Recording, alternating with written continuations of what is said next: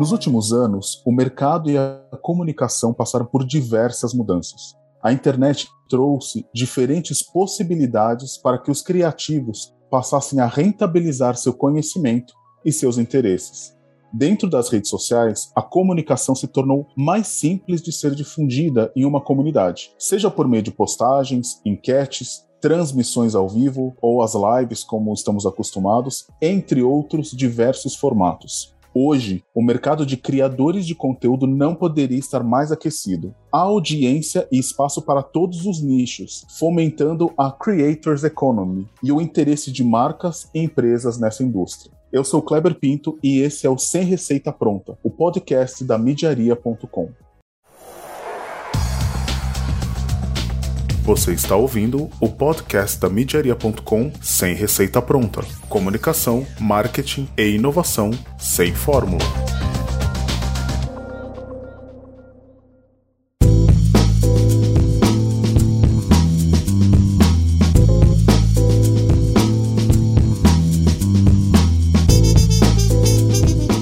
Sejam muito bem-vindos, sejam muito bem-vindas a mais um episódio da segunda temporada do Sem Receita Pronta, o podcast da Midiaria.com. O nosso bate-papo deste episódio será sobre Creators Economy. E a gente foi atrás de duas pessoas que têm histórias interessantes sobre como eles entraram nessa indústria, neste mercado. Bom, eu vou começar aqui apresentando o Léo Soltz. O Léo Soltz ele é CEO da One Big Media, que é uma media tech especializada em desenvolver e impulsionar creators por meio de modelo de sociedade com os canais. Bom, além disso, além dessa vasta experiência em empresas de comunicação, o Léo também implementou a festa mais popular de jazz em 10 cidades brasileiras, o Jazz Festival Brasil. No campo da responsabilidade social, a gente também tem participação do Léo, que já idealizou vários projetos pelo país, projetos bastante relevantes, inclusive chancelados pelo governo federal. Léo, muitíssimo obrigado, uma honra tê-lo aqui conosco para entender um pouquinho, e daqui a pouco a gente vai falar sobre isso, entender o que é a One Big Media e entender um pouquinho dessa sua trajetória. Obrigado, Kleber. É um prazer estar aqui com você no seu podcast. Agradeço também ao Gabriel que está, nos, está, se juntando a nós aqui nessa oportunidade ímpar da gente poder falar sobre a Creator Economy. Estou 100% à disposição para a gente falar bastante sobre esse assunto que é instigante. Legal, Léo. E então, você mencionou o Gabriel. O Gabriel é um cara que tem uma história curiosa sobre Creators Economy, porque e ele vai contar essa história pra gente, eu vou pedir para ele compartilhar, porque ele começou com a mulher num blog que se tornou um canal e que vem crescendo e ele tem uma vasta experiência nisso. Bom, já já demos aqui esse breve spoiler do Gabriel, que é programador e criador de conteúdo do Código Fonte TV. É uma pessoa formada em Ciências da Computação pela UFRJ, também concluiu MBA em Administração de Empresas, passou por empresas como a GE Aviação, a Xerox, o BNDES, também atuou como engenheiro de software, liderou empresas de TI, passou por empresas de comunicação e desde 2015 ele é criador de conteúdo um canal com mais de 400 mil inscritos no YouTube. Além dessa história de blogueiro que eu vou pedir para ele compartilhar com a gente. Bom, o Gabriel escreve roteiro, produz séries semanais, filma e edita vídeos do canal. Além disso, ele é especialista em engajamento de comunidade usando o Twitter, o Instagram, o Facebook, o LinkedIn e é de onde ele extrai inclusive as pautas que vão para o canal dele hoje. Gabriel, depois desse breve histórico aqui, eu tenho que dizer que eu estou muito ansioso para ver essa história. Eu sou, assim, adoro o blog, quero ouvir como começou a tua história. Muito bem-vindo ao Sem Receita Pronta. Muito obrigado pelo convite, Kleber. Obrigado também ao Léo. E vai ser muito bom, assim, engrandecedor a gente trocar experiências e também trocar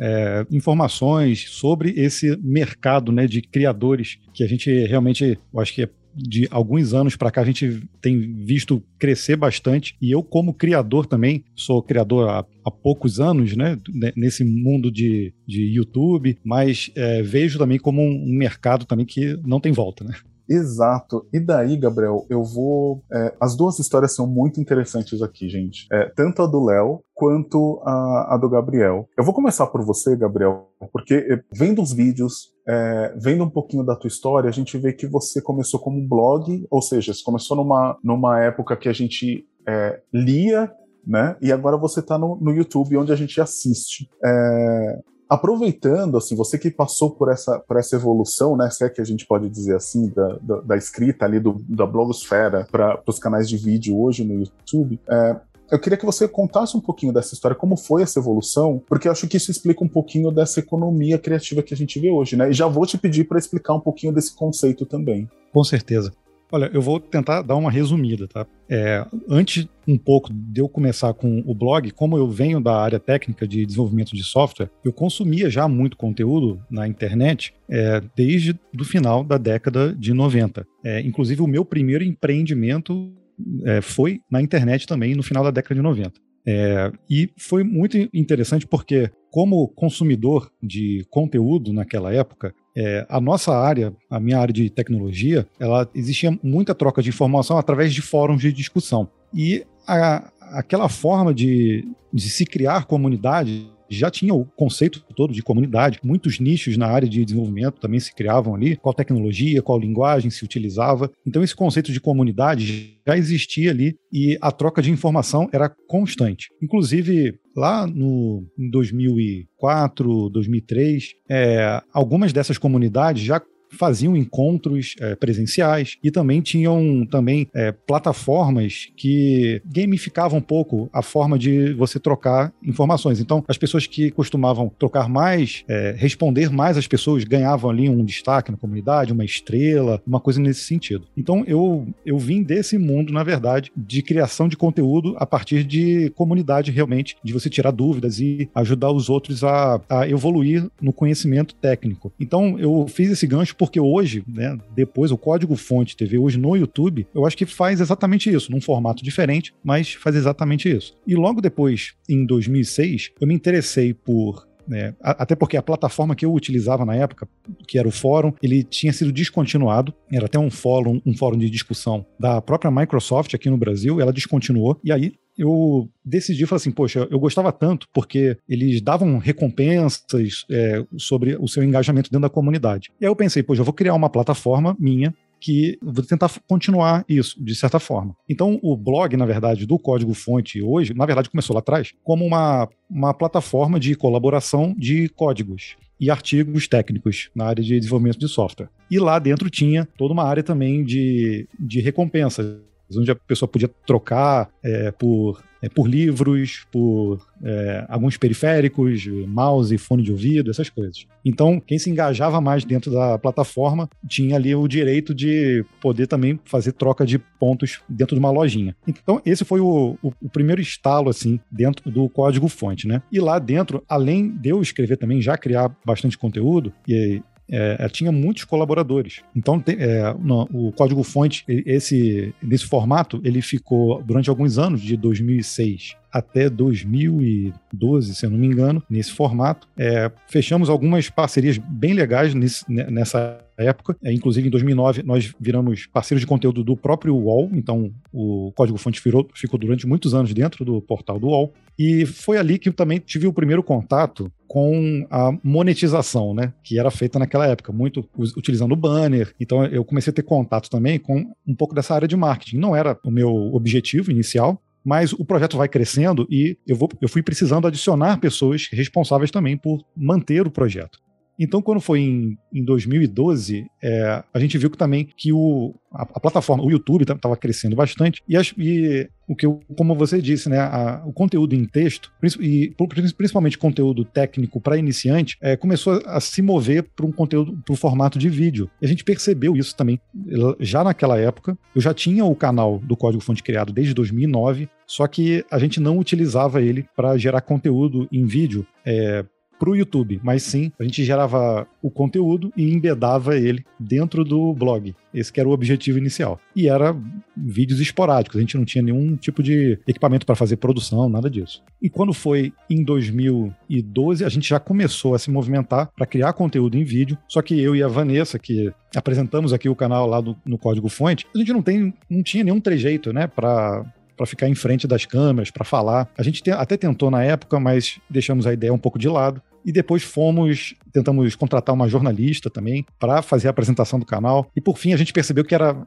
nós mesmos que precisávamos estar ali na frente das câmeras. E aí a gente foi se preparando durante um tempo e inclusive os primeiros vídeos são bem ruins, né? Mas foi um pouco essa transição. A gente percebeu que o, o blog é, que chegou a ter bastante acesso, era uma plataforma relevante do, durante, o, um, é, durante um bons anos, assim, e a gente viu que o vídeo era o conteúdo, o tipo de conteúdo de formato, né, que estava começando a, a ganhar tração no nosso nicho. É, já existia muitos canais, inclusive de tutoriais, tudo, mas a gente é, precisou fazer essa transição, né? E aí foram alguns anos no canal, né, desenvolvendo, aprendendo, estamos sempre aprendendo no, a desenvolver vídeos, criar vídeos. É sempre desafiador, mas foi um pouco nisso, né? O, o blog depois ele virou muito um site mais é, focado em, notícias e artigos, menos é, no conteúdo técnico de códigos. E a gente passou muito desse conteúdo para o formato de vídeo. Então, resumindo, assim, foi um pouco dessa história, né? Desde 2006 do código-fonte do surgimento até agora. Legal. Léo, a gente vê que histórias como a do Gabriel, elas é, a gente vê, houve algumas, né, assim, de pessoas que é, começaram, que participaram dessa evolução, né, do textual, passando aí por, por imagem, chegando aos vídeos hoje é, em canais. Até essa questão da monetização que ele comentou, né, de participar de comunidades ali, de, de ter um, um certo patrocínio, né, de ter, de ter algumas iniciativas. É, como que você entendeu, em que momento, Léo, você entendeu que isso era um mercado e você apostou nisso e, e, e daí até surgir a One Big Media no mercado? Primeiro, a gente tem que valorizar muito a história do, do Gabriel, né? Parabéns, Gabriel, porque realmente é, ser inovador, buscar uma, uma projeção e um crescimento de um mercado não é fácil. Eu, eu imagino as dores, né? Porque as alegrias a gente vê hoje com o canal performando, bombando, mas a gente esquece é, e muita gente não avalia os tropeços nesse caminho. E Gabriel está comentando conosco aqui é, um ponto alguns pontos extremamente relevantes dessa trajetória dele. Começar lá atrás, quebrar paradigmas, construir essa relação com o mercado, entender como aparecer numa câmera, como construir uma cadência, como fazer um storytelling, como fazer um roteiro para isso é, se tornar realidade, quem é esse público que nós vamos atingir, ou seja, todo esse é, enumerado de, de, informações que foram colacionados ao longo aí da, dessa trajetória do Gabriel, isso é muito, é, é, é muito valor envolvido e é muita transpiração envolvida e tenho certeza que muitos desafios e até de sabores devem ter é, passado nessa trajetória. A minha trajetória, ela vem é, em um ponto diferente. Eu venho do mercado de comunicação, eu sempre fui empreendedor. Eu fiz uma virada na minha vida em 2011, quando eu larguei todas as, as minhas plataformas 1.0 e resolvi que eu precisava entender melhor esse caminho 4.0, eu precisava entender o que vinha por aí, as tendências, até mesmo é, as, os processos que a cercavam, e aí eu fui em busca disso isso. E eu fui em busca, é, me associando com, com um desenvolvedor e construindo também é, soluções, aplicativos e métricas que pudessem ajudar a perceber. Então, essa o mercado. Essa foi a minha primeira virada de chave em 2011. Claro, tive outras em outras áreas, como você bem listou aí sobre minha trajetória de empreendedor cultural, é, de na área de entretenimento, na área de comunicação. Eu tive uma escola muito boa que sempre me levou para o questionamento. Mas em 2011 realmente eu fiz uma virada de chave quando eu realmente me associei a um desenvolvedor e, e chegamos a abrir uma, uma SA com sete patentes internacionais, PCT, é, exatamente para que a gente pudesse construir alguma coisa para esse ambiente digital. E a partir de então veio uma vontade, uma necessidade muito grande de construção nesse mercado e desse mercado. Então a nossa história, Gabriel, ainda que por caminhos diferentes, você ir mais na programação, é, eu mais investi investindo é, em startups, apoiando inclusive é, desenvolvedores do, das mais diversas searas, uh, para que a gente pudesse chegar ao mercado. E é hoje o que é muito fácil de ser dito, né? Olha, eu sou empreendedor digital, eu tenho uma startup. Todas essas terminologias em 2011 eram terminologias para poucos e de poucos. Isso era uma é quase uma caixinha onde ficava lá meia dúzia de pessoas que eram os obstinados é, por fazer com que hoje essa creator economy esteja sendo discutida, né, dentro de um programa, né, de um podcast como o seu e dentro de todo um mercado de comunicação que quer avidamente saber o que, que nós estamos fazendo. Então, é, a gente tem que realmente voltar para trás e dizer é, que é uma história, uma trajetória que vem uh, de uma década, uma década e meia, né? No meu caso, é uma década e um ano, né? Acredito que Gabriel tem esse tempo aí, talvez um pouco mais, um pouco menos, mas assim, a gente descortinou o mercado e, e fez entender que esse era um mercado de criadores, né? Que passou por algumas fases, né? Da fase dos pioneiros, a fase da, da engenharia do processo, né? Da, das, dos desenvolvimentos e depois chegando a essa fase da, da creator, né? Essa era da criação que nós estamos hoje, esse momento onde o creator está no centro das atenções, tudo isso demandou uma jornada, uma jornada de conhecimento, uma jornada de é, inclusive de entendimento de como essas ferramentas que hoje estão aí dominando o mercado né, e construindo conosco essas premissas, né, todas as grandes players, né, Facebook, é, Instagram, é, TikTok, YouTube, é, enfim, todas elas, elas fizeram parte dessa construção junto conosco, dessa construção e dessa maturação desse novo momento do mercado. Então, há, uma, há alguns problemas, há uma série de discussões que eu quero muito enfrentar aqui com vocês e trocar ideia com o Gabriel, porque nós estamos vivendo um momento muito, né, um momento de um, da creator economy com 108 bilhões transacionados no mundo, ou seja, é muito dinheiro sendo envolvido. Né? E se a gente colocar ainda acima dessa discussão o que nós estamos movimentando em live commerce, que de uma forma ou de outra é uma vertical da creator economy, aí nós estamos falando de outros tantos bilhões porque nós estamos falando de comércio eletrônico. Mas onde é que isso se encaixa? Né? Se encaixa na medida em que o comércio eletrônico hoje, ou amanhã, ou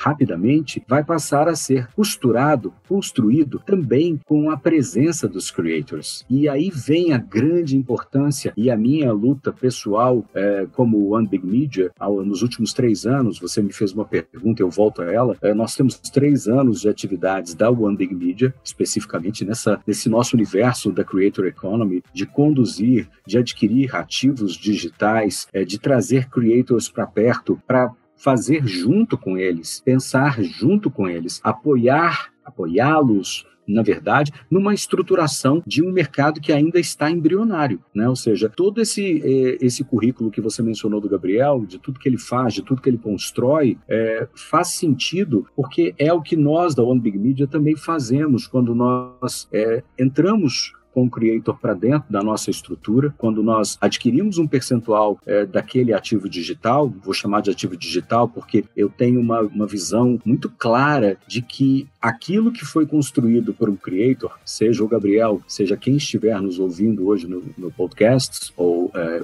em qualquer momento que esteja nos ouvindo, tudo isso que foi construído é um ativo é um ativo digital. Eu comparo muito tudo que nós estamos vivendo a, ao que o, a, no passado a gente chamava de, de concessões. Né? O que nós tínhamos numa rádio, o que nós tínhamos numa TV, ou até mesmo o esforço da, da construção de um jornal, é, a materialização da Creator Economy, ela está intimamente ligada à construção de um ativo. O ativo é a pessoa e aquilo que ela constrói. Eu vou deixar o Gabriel falar um pouquinho para não monopolizar aqui o espaço, porque eu acho que eu já provoquei bastante aqui a discussão e eu acredito que o Gabriel vai ter muito que consolidar aqui, ou até o que contrapor, né, Gabriel, em cima da, das métricas e dos pontos de vista que eu mencionei aqui agora.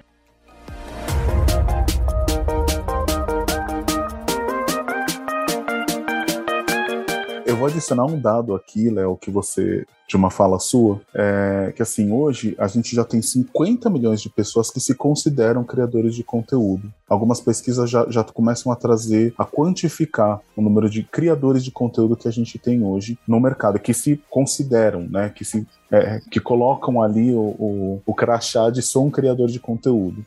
E uma das coisas que, que a gente, ouvindo vocês dois e que a gente percebe, é, a gente percebe o repertório, né? Então, assim, é, o repertório que o Gabriel tem, o repertório que você, Léo, é, tem, e, e o quanto isso também contribuiu para vocês participarem desse mercado hoje, da Creators Economy, né? Então, é, daí eu, eu, vou pedir para você, Gabriel, dentro disso, repertório ajuda porque, assim, pela fala do Léo, é, esse ativo digital que ele falou também melhora o ativo quando você tem um repertório, né? Assim, imagino que, que ele, ele tem um valor maior de acordo com o repertório que você traz para participar desse mercado. Olhando a tua história, eu diria que é bastante valioso que você o seu ativo digital está bem valioso hoje. Mas você considera isso? Você tem visibilidade disso hoje, Gabriel?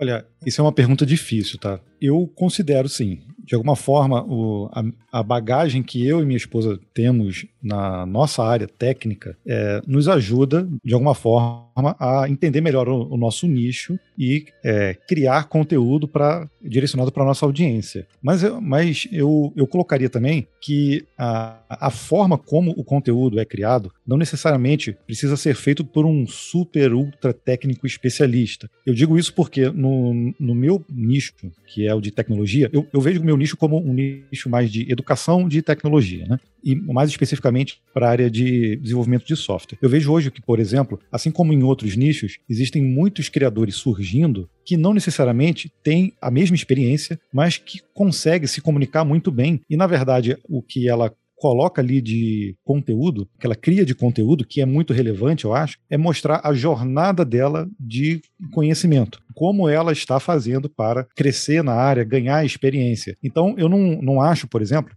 que no meu nicho só deva ter os ultra especialistas, porque nem sempre eles são as melhores pessoas que é, sabem se comunicar. Muito pelo contrário, né? A gente até tem um estereótipo de que programadores, desenvolvedores são nerds e são reclusos e não sabem se comunicar. Então, isso é uma coisa também, é um estereótipo já mais antigo que provavelmente hoje não, não tem nenhuma, nenhuma relação né, com, com o que acontece na realidade. Mas assim, acredito que, porque eu não sou também consumidor de de muitos nichos de conteúdo. Então eu gosto de culinária, mas, por exemplo, eu não consumo é, é, maquiagem, essas coisas. Então o que eu vejo no meu nicho é que, de certa forma, está entrando, estão entrando muitas pessoas, muitos criadores que são, na verdade, é, muito talentosos para criação de conteúdo, mas que não necessariamente eles têm aquela bagagem gigante é, e eu acho que é muito importante isso, porque é, na minha área existem muitas vagas abertas hoje, o mundo inteiro, é, o Brasil também, tem muitas vagas abertas para profissionais de tecnologia e as pessoas que têm um talento e que conseguem documentar essa jornada de conhecimento, essa jornada que, é, em busca do conhecimento, é válido também, porque isso inspira outras pessoas. E eu acho que aí esbarra justamente qual é o papel do criador e do influenciador, né? Nesse, nessa cadeia que estamos chamando aí de Creators Economy. É, eu, eu vejo, assim, é, já tentando definir um pouco, como eu não sou também da área econômica e da área de marketing originalmente, então eu, eu vejo como um, um tripé, né? Se a gente olhar lá atrás, que a gente tem as marcas, o público e a mídia. Eu, eu acho que lá atrás isso a gente, a gente tinha isso muito bem definido, o que, que era, né? Então, o público ali existia, a mídia criava uma, é, um programa ou algum atrativo, seja de entretenimento, educativo ou qualquer, qualquer outro nicho, e o público consumia aquilo de forma é, sem, sem muita escolha, né? Hoje em dia, como você disse, são 50 milhões de pessoas que se identificam ali como criadores de conteúdo. É, se eu quiser criar um conteúdo para um público de 10 pessoas, eu consigo eu consigo atingir de, de alguma forma essas, essas pessoas, porque o, o, paradigma da mídia mudou. Então, a, hoje as ferramentas na internet é, tornam possível qualquer pessoa criar um conteúdo e atingir aquele nicho específico. Então, a gente não precisa, por exemplo, e isso eu acho que envolve muito a coisa das marcas. Uma marca, por exemplo, que quer atingir um, um ela tem um produto específico ou um nicho específico, ela não precisa atirar um canhão num canal de TV, às vezes, com um público muito gigante, que ela vai eventualmente atingir, mas ela não vai ter aquela granularidade, o, o, o que eu consegui de resultado aqui, né? Então, sempre ficar atirando canhões e canhões de dinheiro em, em, em mídia aberta pode ser estratégia boa, eu acho que em determinados casos, mas uh, as ferramentas novas e essas mídias novas e os criadores que estão envolvidos nisso é, acabam a, ajudando melhor os resultados das empresas. Então, a partir do momento que o público se voltou para os criadores e os criadores estão aprendendo a também lidar com as marcas, obviamente que eh, o mercado todo, né? E o marketing digital está aí para mostrar que quando as marcas elas conseguem realmente enxergar, olha, isso aqui tem valor, esses, essas pessoas aqui têm valor, e você tem o criador grande, tem o influenciador pequeno. Eu até me considero é, um influenciador que eu sou muito de um nicho. Então, é, eu sei que eu tem muitas marcas hoje que a gente atende que são desse meu nicho e eu, de alguma forma, aprendi a lidar com o meu público e criar conteúdo que agrade o meu público e essas marcas. Isso, isso também não é uma coisa muito fácil de fazer. Esse eu acho que é um dos maiores desafios, eu, eu vejo. Mas, de forma geral, essa economia nova de criadores eu vejo como isso, como um paradigma que se modificou, né? É uma coisa que levou, acho que bastante tempo, né? Não foi uma coisa de um dia para o outro, mas que hoje, pode ter sido até por conta aí da, da pandemia, não sei, mas que a, acabou acelerando esse processo todo de jogar a, as pessoas, o público, para dentro do, das plataformas e que elas acabavam, estão acabando consumindo muito mais, né? Dentro dessas plataformas na, na internet. Então não tem jeito, os criadores, as marcas, elas têm que, uh, os criadores aumentam, as, as marcas também enxergam o potencial ali, né? Porque não tem jeito, eles têm que atingir o público-alvo, né, que elas querem atingir. Então eu vejo muito como isso, né, é, um, é uma movimentação é, do mercado, né. E Gabriel, você, é, eu entendo aqui e daí, Léo, é, ouvindo o Gabriel, eu entendo que a gente tem, quando o Gabriel fala que não sou o especialista naquilo, mas eu posso abrir um canal sobre aquilo, posso criar conteúdo sobre aquilo. Eu acho que eu entendo que o, o teu trabalho, Léo, é, é, capacitar essas pessoas, é suportar essas, essas pessoas a, a, estarem aptas a isso, né? Utilizarem. Talvez eu tenha habilidade de comunicar, mas eu não sou especialista naquele nicho, mas eu gostaria de falar sobre aquele nicho. Claro que quando a gente une, né, o útil ao agradável, melhor ainda. Mas de repente, se eu enxergo uma oportunidade e eu, eu, utilizo uma hipótese aqui, é, um, a minha habilidade de comunicação, mas é um nicho que eu não domino, tendo um suporte que eu imagino que é o que você faça, Léo, isso facilita, não? Então, vamos lá. Essas, essas perguntas e essas colocações, elas são pertinentes porque elas realmente falam do nosso modelo de negócio. Né? O, que, o que nós fazemos no mercado e por que nós estamos nesse mercado. É, a Creator Economy a gente já sabe que, que tem um, um, crescimento significativo. O momento do mercado chegou. A pandemia realmente fez um trabalho de nos unir mais dentro das redes sociais. Eu não discuto se bom ou ruim, eu discuto uma realidade né, inexorável. E a gente, a partir desse movimento é, de crescimento, agora, óbvio, isso já estava se consolidando lá atrás. Nós já tínhamos um número muito grande de, de creators no mercado. O número que você citou, que é um consolidado, inclusive talvez subnotificado, não tenho a menor dúvida disso, é, mas é um número e a gente tem que trabalhar com os números que nós temos, pelo menos nós temos uma referência. As pesquisas estão mirando a Creator Economy, a Creative Economy e até a, a, os processos que as interligam, como a Live Commerce, mas isso ainda é muito recente. Mas houve sim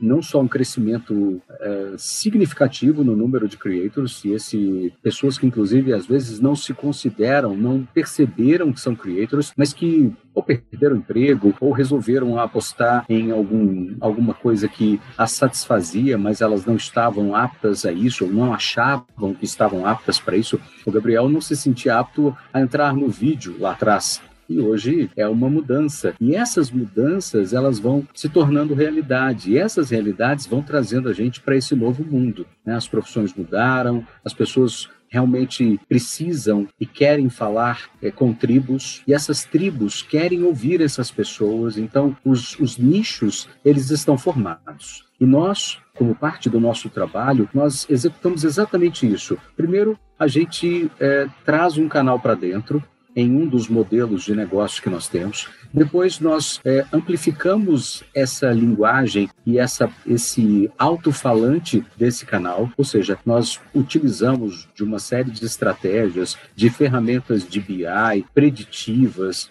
nós temos muita, muita preocupação em trabalhar com, com essa questão do BI muito forte, para a gente poder entender e apoiar o creator nessa continuidade de jornada, onde ele chega num determinado momento e fala: Bom, parei por aqui, eu não dou conta de mais do que isso. E dar conta quer dizer se estruturar, ter uma equipe de quatro, cinco, seis pessoas. E aí a One Big Media vem com esse DNA é, de construir essas novas etapas, essas novas fases é, desse, desse mundo e dessa vertical. Mas mais do que isso, a gente entende que a linguagem, como o Gabriel mencionou, é uma linguagem de falar melhor para poucos. E aí a gente se dividiu em verticais na One Big Media, ou seja, eu tenho a vertical de esportes, onde a gente fala com um público focado. Dentro desse público eu ainda tenho subverticais para falar mais específico ainda para tribos diferentes que são, na verdade, nesse caso, os times de futebol. Então, se eu quero falar com o Botafogo, eu tenho o creator do Botafogo. Se eu quero falar com o Palmeiras, eu tenho o creator do Palmeiras. Se eu quero entender estratégias de jogo, a gente tem canais que se abordam esse tipo de, de postura. Se eu quero falar de lives, eu tenho canais de lives. Ou seja, quem é que manda nessa operação? é o público. As pessoas passaram a ter muito mais é, presença e poder, inclusive. E é esse poder das, da, da, internet, das pessoas que habitam a internet, é que faz com que haja todo esse movimento. Então, num primeiro ponto, num primeiro ângulo, eu quero falar como creator, eu quero falar para um público, mas eu também tenho do outro lado, na ponta, aquela pessoa que quer me ouvir, porque eu tenho algo a acrescentar. Óbvio que nessa equação a gente se depara com situações onde é, o público acaba escolhendo personas talvez fora do contexto, e ali sim a gente começa a criar um conflito, como nessa última semana nós tivemos. Não sei se você quer tocar nesse assunto, mas isso é um ponto relevante. O caso Monarch foi um caso emblemático para a Creator Economy, porque é, eu quero abordar isso no aspecto dos limites. Porque como é tudo muito novo, novo aspas, né?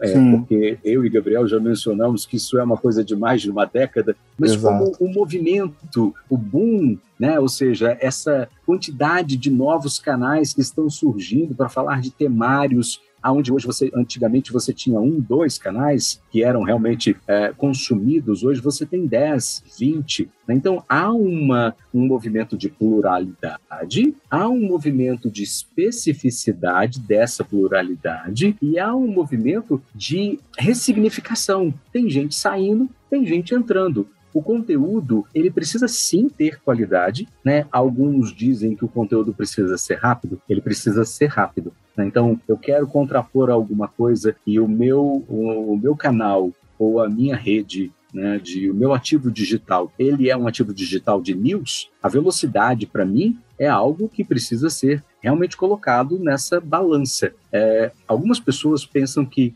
eu vou fazer um conteúdo ali, depois eu faço um acular. Então, a constância também é um movimento extremamente importante. O potencial de alcance que a gente vai atingir de várias formas, é, enfim, nós temos a originalidade e sim, né, voltando ao tema, o público, né, ou seja, quem é essa persona que você escolheu para falar, o que você vai dizer para ela e de que forma que você vai dizer, com que frequência você vai dizer, com que originalidade você vai dizer? E com que potencial para você é, superar o que o outro não faz dentro das métricas que as próprias ferramentas estão construindo para que o seu vídeo, para que a sua mensagem seja colocada em destaque num Topping Trends ou em alguma outra forma de você é, ser sugerido, como por exemplo no YouTube. Então nós temos um, um conjunto de regras e métricas que estão sendo construídas, amplificadas, revistas, é, nem todas em objetivo e em qualidade a, aos creators. Né? Nós estamos vivendo também uma, um momento de, de ressignificação dessa relação do creator com a ferramenta tem uma dor aí muito forte que está acontecendo no mercado, porque é, a rede ela é o local onde você coloca a sua informação. E você é o detentor da informação. Você tem um poder muito grande como creator. E o que nós estamos discutindo hoje no mercado, nessa terceira fase que eu mencionei, a primeira, a segunda, a terceira, as eras, nessa era do, da creator economy hoje, é, o creator é rei. Só que isso é uma verdade, mas não absoluta. Ainda é uma possível verdade vai se tornar uma verdade. Mas para isso acontecer, nós precisamos trabalhar uma série de situações que ainda não foram trabalhadas ou que estão sendo trabalhadas para que esse movimento possa acontecer de forma objetiva. Os 108 bilhões de transacional existem, mas a forma de distribuição desse dinheiro ainda não é boa, ela precisa ser modificada. E é por isso que, além de trabalhar com o creator de fazer com que é, essas nossas verticais possam negociar em bloco, que é uma forma que nós encontramos na One Big Media, para que eu possa falar à altura com o mercado de comunicação, com o mercado que precisa de estratégias de brand and content. É aí que a gente entra, né? não só aí, evidente, a gente tem as nossas ferramentas de abertura de contato com os creators, o entendimento de quem nós queremos trazer para dentro. Uh, nós também somos prospectados por creators que entendem que chegou o momento de ter uma estrutura é, mais robusta por trás. Uh, e aí a gente entra comprando um percentual desse canal ou comprando o canal todo de creators que não tem é, necessariamente aquela linha de aparecer na frente da câmera e a gente continua trabalhando com nosso, os nossos estúdios para que esses canais possam performar, porque na essência a gente precisa trazer o growth para o centro das atenções. A gente precisa fazer com que aquele canal cresça, com que aquele canal melhore a sua performance, com que haja uma integração entre o que é criação e o que é uh, ampliação uh, do número de inscritos, do número de views e até mesmo do watch time, que é um outro olhar que a gente tem migrado bastante para ele, não adianta eu ter um, um, bom, um bom canal com um volume de inscritos gigantesco. Nós temos hoje mais de 60 milhões de inscritos nos nossos canais. A gente superou já 10 bilhões de views acumulados nos nossos canais e assim um volume é, significativo de crescimento percentual é, ano a ano. Uh, mas essa regra ela precisa de mais ela precisa de compostos, né? A gente precisa entender como é que a gente vende melhor o nosso creator no mercado, como a gente valoriza melhor o nosso creator no mercado. E isso a gente vai fazer, Kleber, dentro de um espaço como o seu, né? Dialogando aqui, eu e o Gabriel, que temos é, é movimentos é, colidentes, coincidentes, mas ao mesmo tempo distintos, né? Foi legal você ter escolhido duas pessoas que falam sobre o mesmo tema, mas com óticas diferenciadas, para que a gente possa avançar nessa discussão todo dia, toda hora, a cada momento, e fazer com que sim, a, a Creator Economy se torne uma realidade é, positiva para os creators. E nós nos entendemos como creators, porque eu estou ali do lado dele, eu estou ali construindo com ele aquele vocacional e entendendo para onde que a gente vai, de que forma que a gente vai e como que a gente chega lá.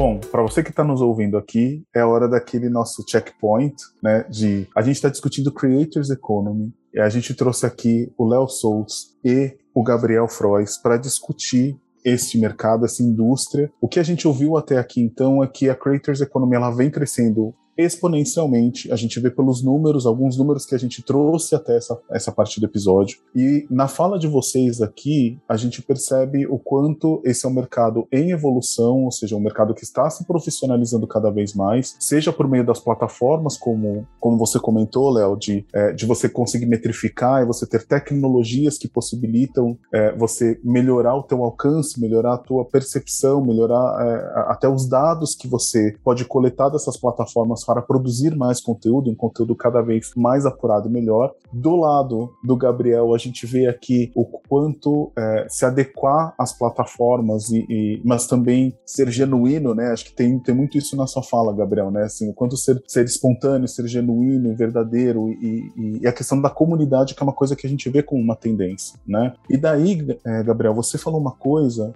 que é, é, marcou muito, que você comentou. Eu me considero um influenciador. A minha pergunta para você, Gabriel, agora nesse ponto: um criador de conteúdo obrigatoriamente ele é um influenciador e vice-versa? Boa pergunta, né? Olha, eu acho que ele vira um influenciador a partir do momento que ele se expõe. Né? Não necessariamente a criação de conteúdo está vinculada a um influenciador. É, eu digo em relação à, exposição, não só a exposição de imagens, mas também, de certa forma, uma exposição, e a, a, gente aqui até. Eu não me considero, por exemplo, um influenciador. Eu falo de tecnologia, mas eu não fico colocando muitas coisas da minha vida pessoal, por exemplo. Mas eu dou opinião, eu é, compartilho experiências. Então, não necessariamente um conteúdo técnico em que eu crio, ele está ali, é, ele, na verdade, ele está ali embutido um pouco da minha experiência, da minha vivência e da minha opinião também. Então, acho que a partir do momento que é, o conteúdo entra, é, tem isso embutido,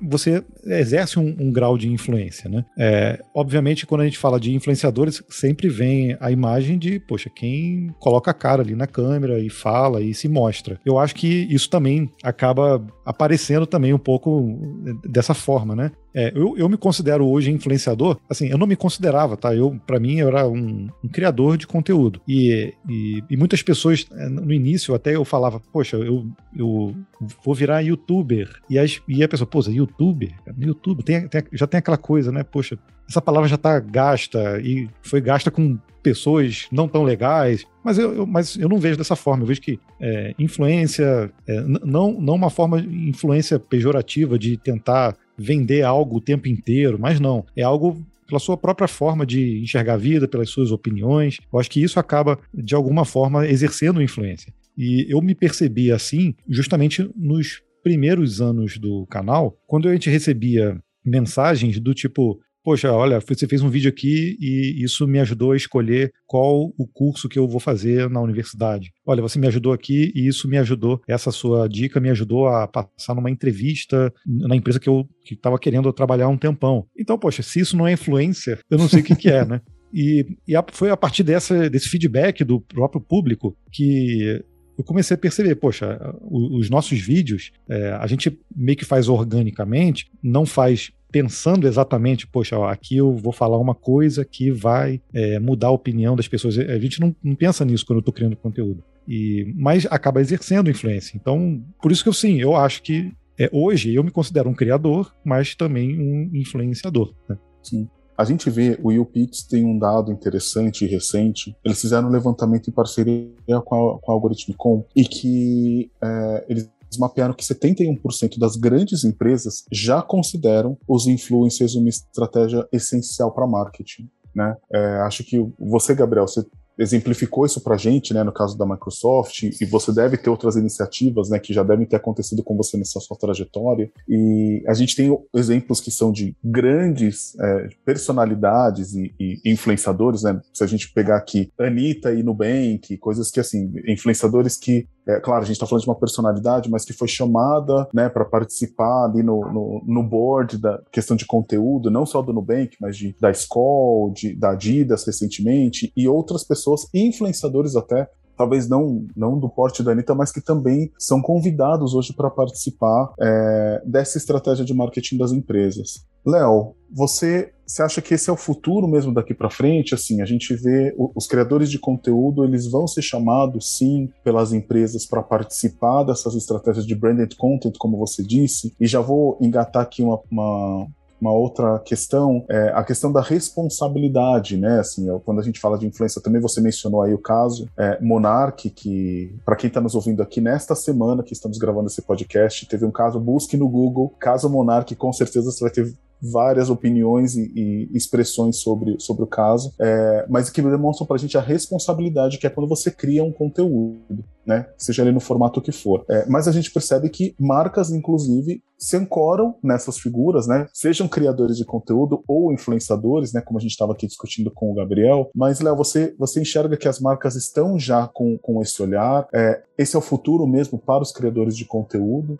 Sem dúvida, sem dúvida. É, na verdade, o que está faltando nessa equação é a valorização do profissional. Né? Ou seja, é, é aquela história, em terra sem lei, né, tudo acontece. E eu entendo que existe a necessidade, e é onde nós realmente atuamos com muita força, e acredito que é um mercado em que todos que fazem parte desse ecossistema precisam atuar. É, efetivamente, é, eu acredito muito que já é um mercado é, pujante, inclusive pela própria informação que você acabou de, de revelar aqui, né, para os seus ouvintes. Uh, mas, assim, a gente tem uma, um desafio muito grande de colocar tudo isso dentro de um, de um processo mais organizado. E aí, quando a gente vai organizar um, um, um caminho como esse, óbvio que a gente encontra as pedras. Essa pedra do monarque, ela foi triste, pesada, complexa, desagradável, é, movimentou o Brasil inteiro. Nós temos uma cultura do cancelamento muito premente. Nós temos é, ferramentas e programas como o próprio BBB que já demonstram como você pode cancelar uma pessoa em alguns minutos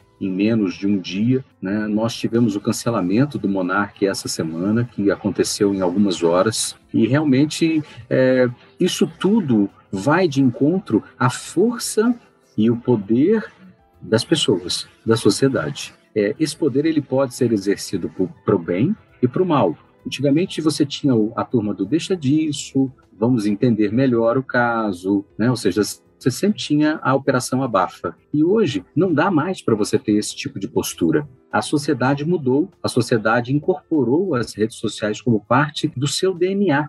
É, é muito naquela linha da dependência algorítmica que é um outro ponto que a gente pode abordar aqui, e como ela traz os benefícios e os malefícios. Então, a dependência algorítmica, ela está dentro dessa discussão. Nós estamos vivendo dentro das bolhas, das redes. Uh, as pessoas estão convivendo dentro desses universos e cada vez mais em tribos, mas elas se reúnem em momentos específicos para discutir temários que são gerais. O temário da discussão sobre a questão do nazismo, né, que tem muito a ver com o desconhecimento que nós estamos vivendo hoje na sociedade, é, poxa, Léo, mas a gente tem tanta informação, a gente tem tanta fonte, a gente tem hoje enciclopédias digitais, nós temos hoje o Google, que nos traz tantas informações de tudo que você quiser, de tudo, exatamente tudo. É um, é um grande compêndio de, de tudo.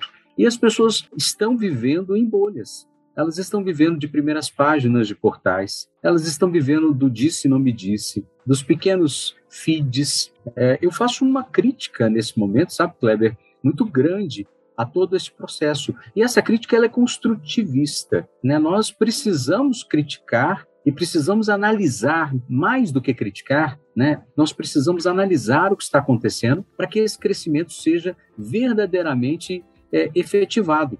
Porque que lá atrás né, é, nós temos um creator desprivilegiado sobre verbas, mas tão necessário para as estratégias de marca, você citou a Anitta, né, e tem tantos outros exemplos que podem ser citados aqui em relação à estratégia de marca, mas efetivamente o cuidado que as marcas vão passar a ter antes de linkar as suas, é, os seus é, branded, ah, o, seu, o seu branded content será necessário é, e fundamental. Isso é ruim? Não, isso é muito bom.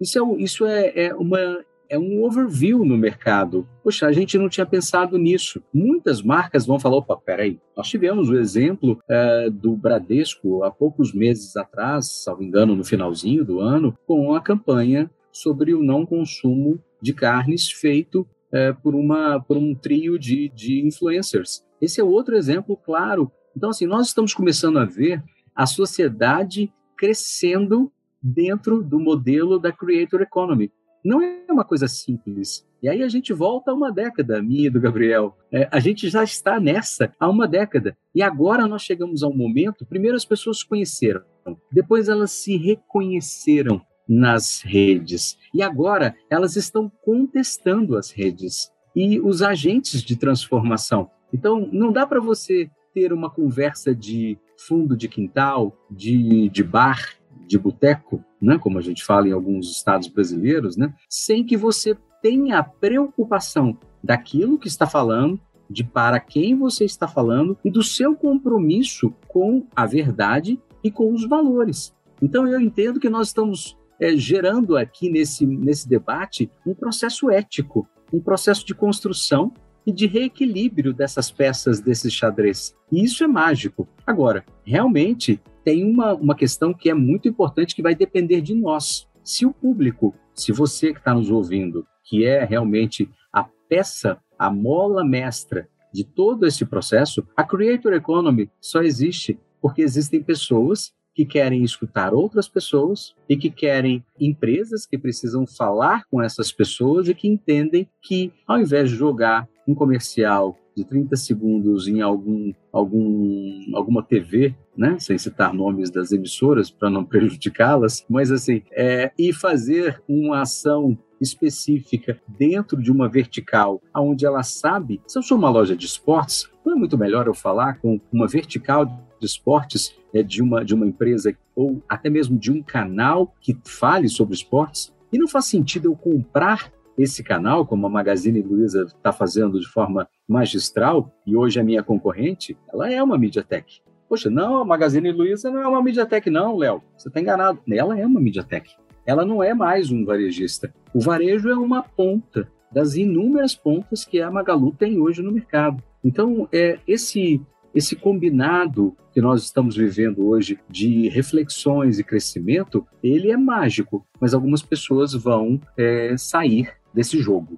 E Léo, eu tô aqui fervilhando porque você, você tocou num ponto que é, é quando a gente vê uma iniciativa como essa do Magazine Luiza, é, que compra um, um, canal, que começa a investir, se transforma numa, numa MediaTek, como você disse, a gente vê um vínculo muito grande numa fala sua no começo desse episódio, que é a questão do, do e-commerce. Né, o quanto essas coisas estão ficando, estão se fundindo, né? É, a questão de você ter um veículo, de você ser a, a marca ser o próprio veículo, que também leva um funil de vendas que leva você para o e-commerce e que e, e tendências como o, os e-commerces agora ao vivo, né, que a gente já vê algumas iniciativas. Então a gente, a gente percebe, quer dizer, as coisas estão ficando mais unidas, né, nesse sentido a XP, né, UX, né, como a gente fala, é a experiência Exato. do usuário. Então, a, a, na verdade, é o centro de todas as nossas discussões aqui, como eu disse, da Creator Economy, ou mesmo da Creative Economy, ou até da, da Live Commerce 2.0, que eu, eu escrevi há algumas semanas atrás sobre isso, uh, a gente está vivendo um movimento onde o centro das atenções são as pessoas. E isso é, é mágico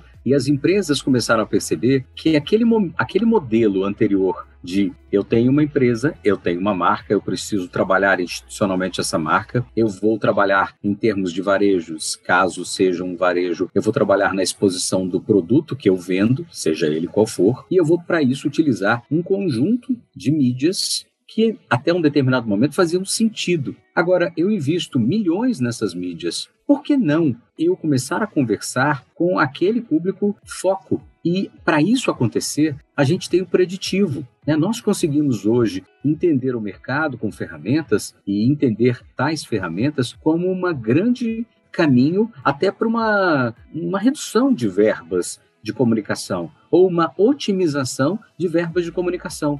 E é isso que a Magalu está fazendo.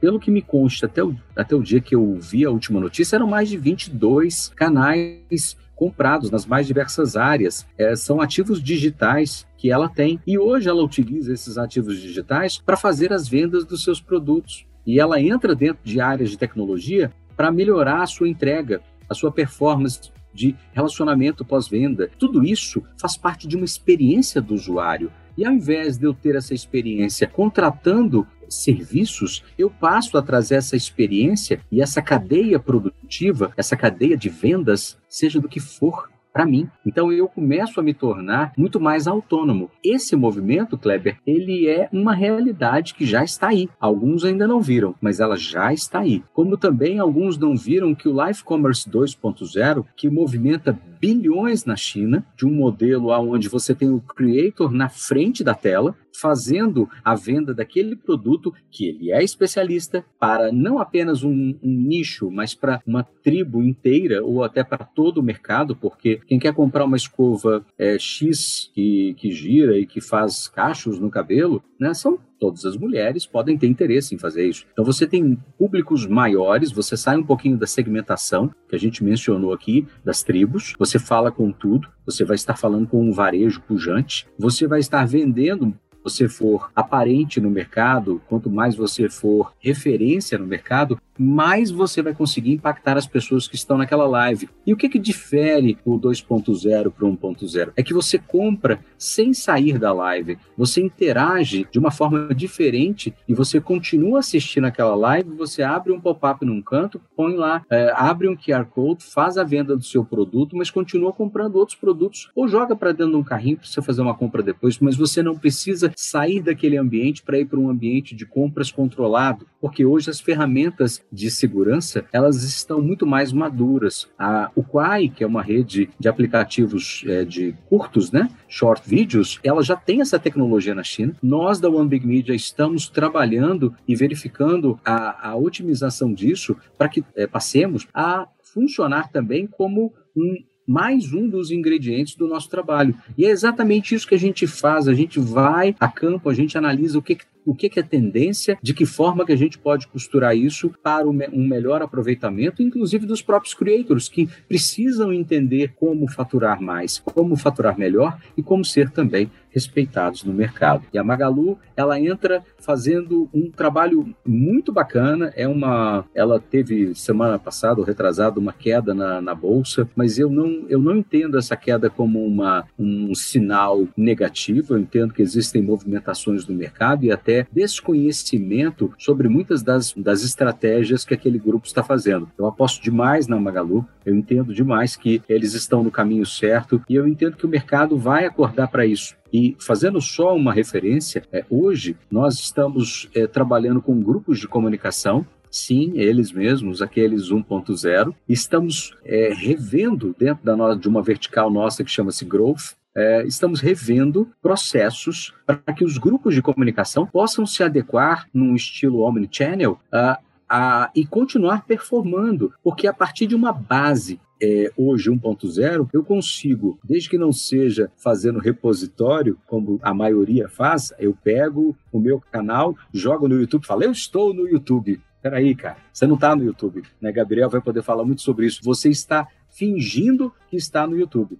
Então, hoje nós estamos sendo convidados a participar de projetos de consultoria é, nos mais diversos grupos de comunicação do Brasil, do norte ao sul, para construir esse novo momento, esse novo modelo, essa nova possibilidade de. É, não, não complicar mais o mercado, mas ressignificar o mercado de comunicação, porque ele é importante. E apenas para fechar esse ciclo, o OOH, que é a Media Out of Home, ela passou por um desafio alguns anos atrás. Ela também foi colocada como um produto que ia desaparecer num determinado momento, porque tudo era social. YouTube bombando, faturando bilhões, eh, trazendo possibilidades para as empresas, né? Há pouco tempo agora, alguns dias, uma semana talvez atrás, uma ação da Fiat o Big Brother eh, teve um incremento de 7 mil por cento nos views eh, de um determinado veículo da marca. Olha que loucura isso. Esse é o mercado que a gente está vivendo. Os números são absurdos. Né? Quanto o McDonald's cresceu em volume de entregas do seu famoso Big Mac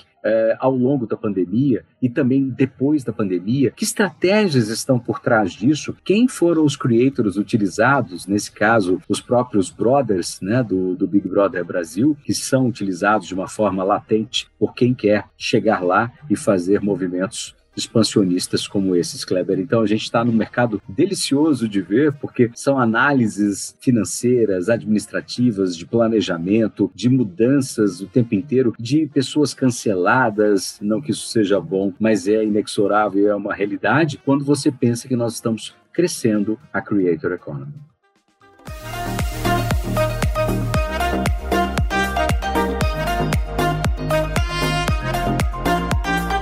Para quem está ouvindo a gente aqui achou que esse era um episódio só para falar de criadores de conteúdo e pessoas que postam vídeos na internet, está aqui a prova de que é um mercado indústria com muitas questões a serem discutidas e rediscutidas, né? É, Gabriel, diante de tudo isso, eu vou te fazer uma pergunta que é até tricky, né? Até, é até é, diante de tudo isso que, que o que o Léo comentou e que você mesmo falou de, dessa sua trajetória, você comentou alguns desafios aqui, né, que você tem. Que, que você vê daqui para frente, assim, como ser original utilizando essas tecnologias, é, vendo que tá, tem todo esse aparato tecnológico e tem toda essa questão mercadológica que a gente vê da, das, é, das grandes empresas entrando nesse mercado, né, como, como o Léo citou aqui Magalu e tantas outras que começam a, a participar desse segmento. E eu imagino que deve ser bastante desafiador ser ori original, produzir um conteúdo original e ter que pensar em tudo isso, não?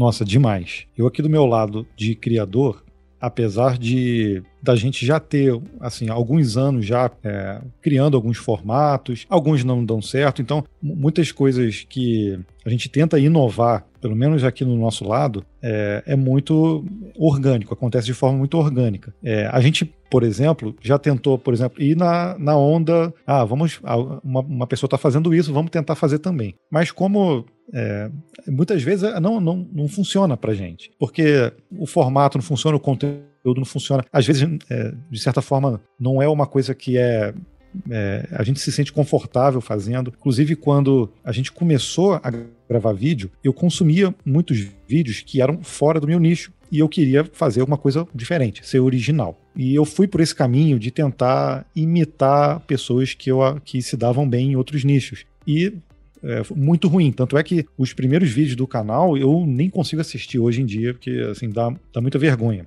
Mas justamente por isso, porque pela falta de conhecimento, pela falta de experiência que a gente tinha na criação, a gente não sentia muito à vontade né, nessa criação. E não sabia exatamente se o público ia gostar, é, o formato que a gente ia fazer ia ser interessante. Mas aí veio um instalo até de uma, uma profissional que trabalhava aqui conosco no site, e ela falou: Olha, eu já. Isso lá no início, né? Uns 5, 6 anos atrás. Ela falou: Olha, se vocês não conseguirem ser vocês mesmos na câmera, vocês não são atores, vocês não sabem atuar, vocês não vão conseguir, vai, vai, ser muito difícil. E se as pessoas se identificarem com vocês, aí sim vocês vão conseguir criar um, um público. Porque mesmo que a gente já tivesse um público lá no, no blog, não necessariamente quando a gente vai para o YouTube, a gente leva todo mundo. Vai uma parcela ínfima ali e você começa a, a criar a sua própria audiência dentro do, da plataforma. E a gente não sabia como ia ser, porque uma coisa é você escrever, revisar, e colocar ali no artigo, aí se tiver um erro você vai lá e, e, corrige. Outra coisa é você colocar a cara aqui e às vezes fazer isso num, numa live. Obviamente dá para fazer edição de, de, de, texto, dá para fazer o roteiro, dá para ler em TP, mas você está colocando a sua imagem ali, né? Então esses desafios de você e a gente sabe por quê.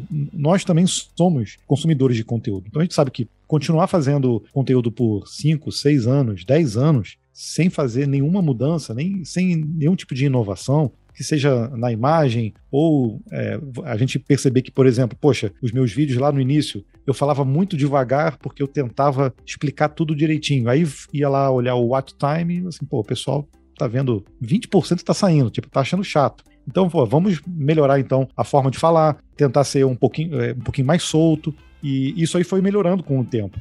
Então, não, não levou dois meses, três meses para a gente aprender a fazer. Levou anos, assim, pelo menos uns dois ou três para a gente realmente falar assim, poxa, agora esse conteúdo tá do jeito que eu imaginava lá atrás e agora a gente consegue fazer. Então acho que esse processo de melhoria, né? A gente tem que fazer um processo de melhoria contínua no conteúdo e na, na criação. Isso é, é, muito desafiador e é desgastante também, porque nem sempre a gente a gente sabe o, o que precisa melhorar, mas nem sempre a gente tem todas as ferramentas para isso. E às vezes é, é questão de treino, é questão de testar, é questão de saber, olha, isso aqui funcionou, outro, outros não. Então, hoje, por exemplo, o canal tem 400 mil inscritos, o nosso. A gente sabe que no nosso nicho, a gente já tem uma relevância é, grande né, no, dentro do nosso nicho. E a gente recebe, a maioria dos feedbacks são extremamente positivos, mas a gente recebe também pessoas que, olha, não gostei desse tema, não gostei desse vídeo, ou não gostei disso aqui que você falou. Isso é, é normal de acontecer. E é muito difícil da gente acertar tendo ali um público maior, né? E o que eu falei lá atrás, por exemplo, quando a gente começou o canal, a gente já tinha alguns inscritos, porque o canal já existia para embedar os vídeos lá no blog. Mas a gente não tinha um público definido, a gente não engajava ninguém no YouTube. Então, quando a gente começou a criar esse público, a gente, é, a gente percebeu, assim, olha, eu até falei com a Vanessa na época, a gente tem que olhar cada feedback que a gente receber com cuidado e saber exatamente o que, que esse público que a gente está formando, é, o que, que é, eles querem ver. né? Porque no fim das contas, a gente tem que gostar do conteúdo que a gente está produzindo, mas a gente tem que agradar o público também, a audiência, e saber o que, eles, o que as pessoas precisam, quais dúvidas que elas têm. Então, a partir do momento que a gente começou a receber feedback de comentários, é, por e-mail, ou nos comentários também, no, nos vídeos, a gente começou a moldar a, o nosso conteúdo a esses comentários. Então, é, quando as pessoas começaram a pedir, olha, eu, eu quero um, um, vídeo que você explique dessa forma aqui, só isso. Você não precisa fazer um vídeo de uma hora explicando várias coisas.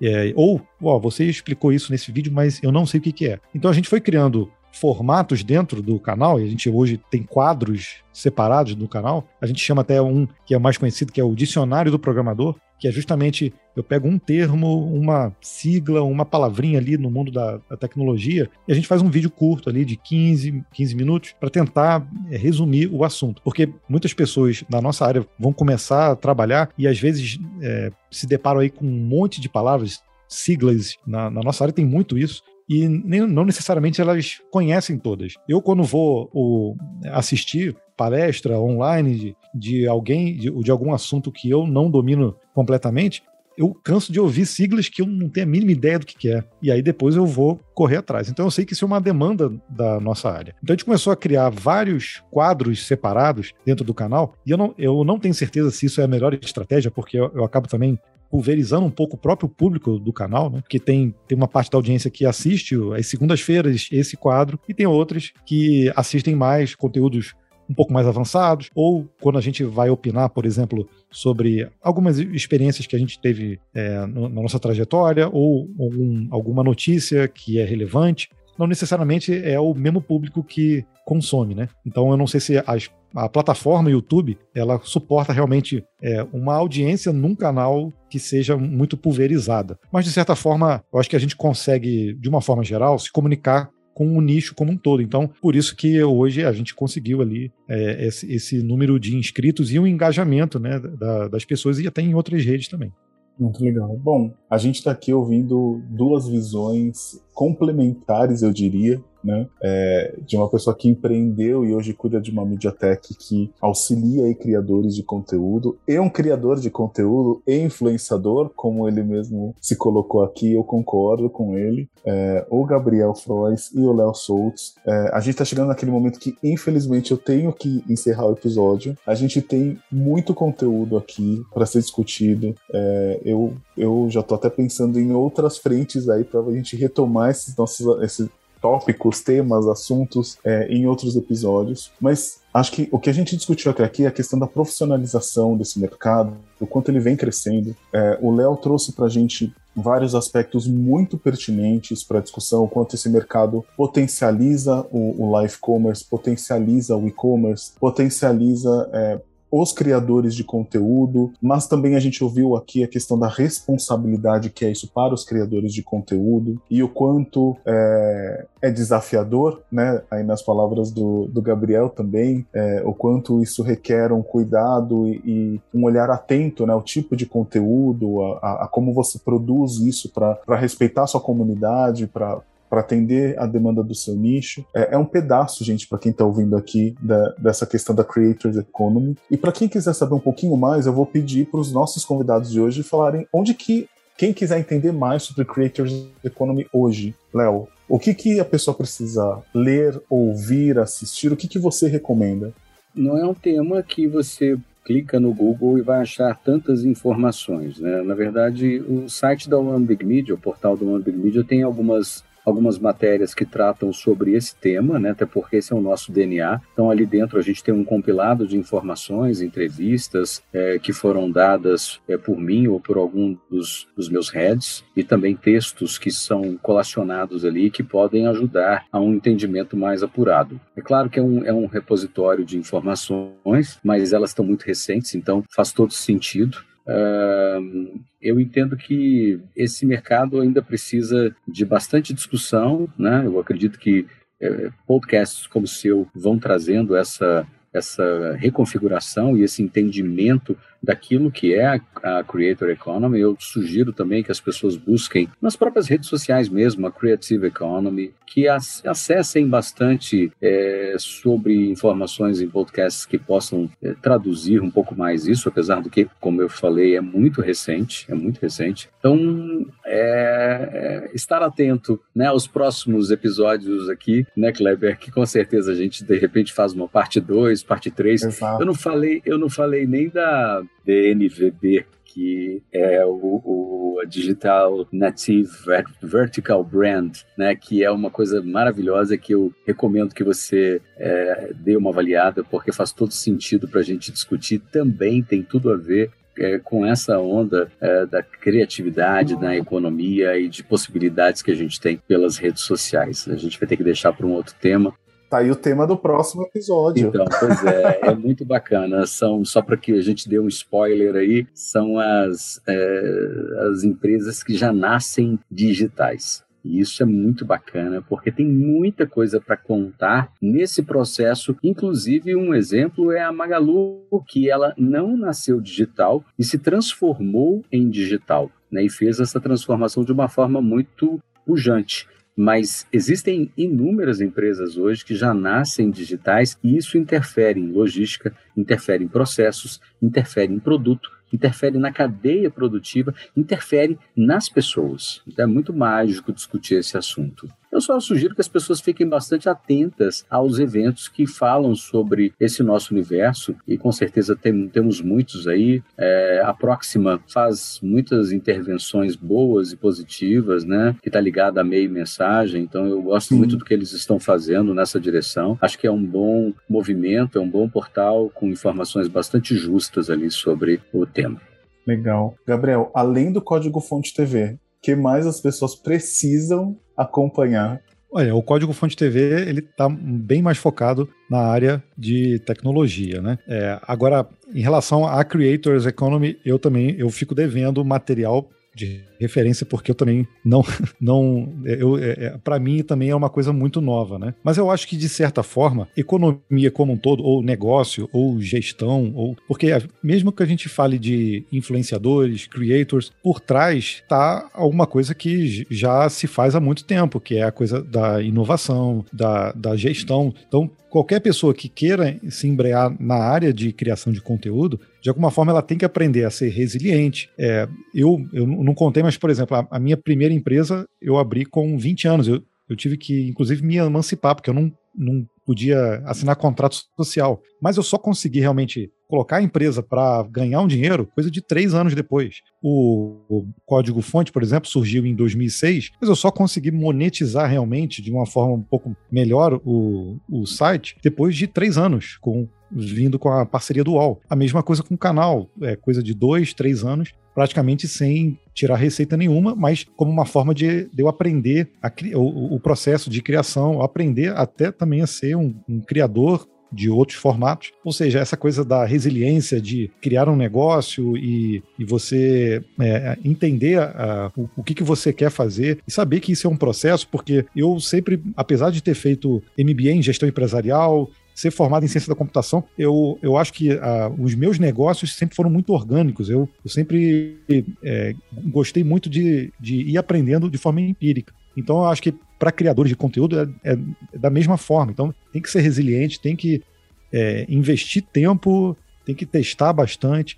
Então, a, o, o, o, recado que eu dou para quem né, quer se embrenhar na área de criação em si é esse: é, é muito teste e muita resiliência. E tentar sempre estar tá melhorando de certa forma, né? A, a, forma como você se coloca, até para as empresas também. Ou seja, hoje é, no canal, quando a gente começou a receber contatos de empresas grandes para a gente é, fazer é, conteúdo em, em, conjunto, a gente já tinha, de certa forma, uma estrutura aqui, porque a nossa empresa já trabalhava com marketing digital antes, a gente já tinha todo uma, uma um, processos aqui dentro. Então, isso é uma coisa também que quem cria conteúdo e acaba fazendo sucesso e depois tem que fazer o, o back office, né, todo do processo todo de para fazer atendimento, é, às vezes se embanana nisso e às vezes inviabiliza até. Tipo, poxa, eu vou gastar mais tempo aqui nisso e eu vou perder tempo é, é, não, não, vou conseguir ter tempo para fazer a produção do conteúdo em si. Então, tem, tem toda um, uma, uma estrutura que é, a gente aqui, de certa forma, já tinha um pouco para fazer essa, a, a, roda girar, né? E fazer as coisas acontecerem. Então, é, é, o que eu recomendo de material é material também de, de gestão, de certa forma, de, é, produção de conteúdo em si. Eu consumo ainda muito conteúdo sobre fotografia, iluminação, porque eu nunca estou satisfeito, né? Eu sempre quero tentar melhorar. Não, não me considero especialista, mas é, eu acho que é importante também, porque de certa forma, como a gente trabalha com imagem e áudio hoje, a gente acaba tendo que investir um pouco de conhecimento em outras áreas também, né?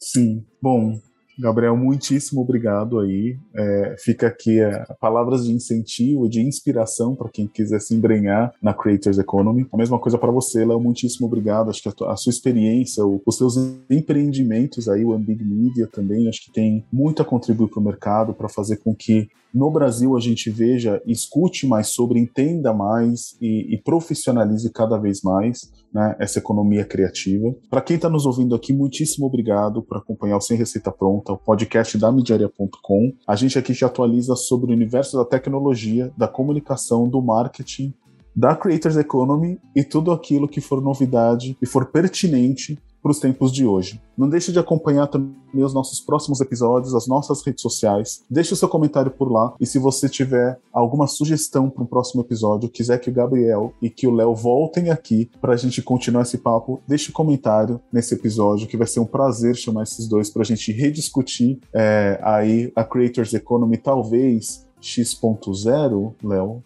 Vamos ver, né? Muito obrigado, gente. Até o próximo episódio.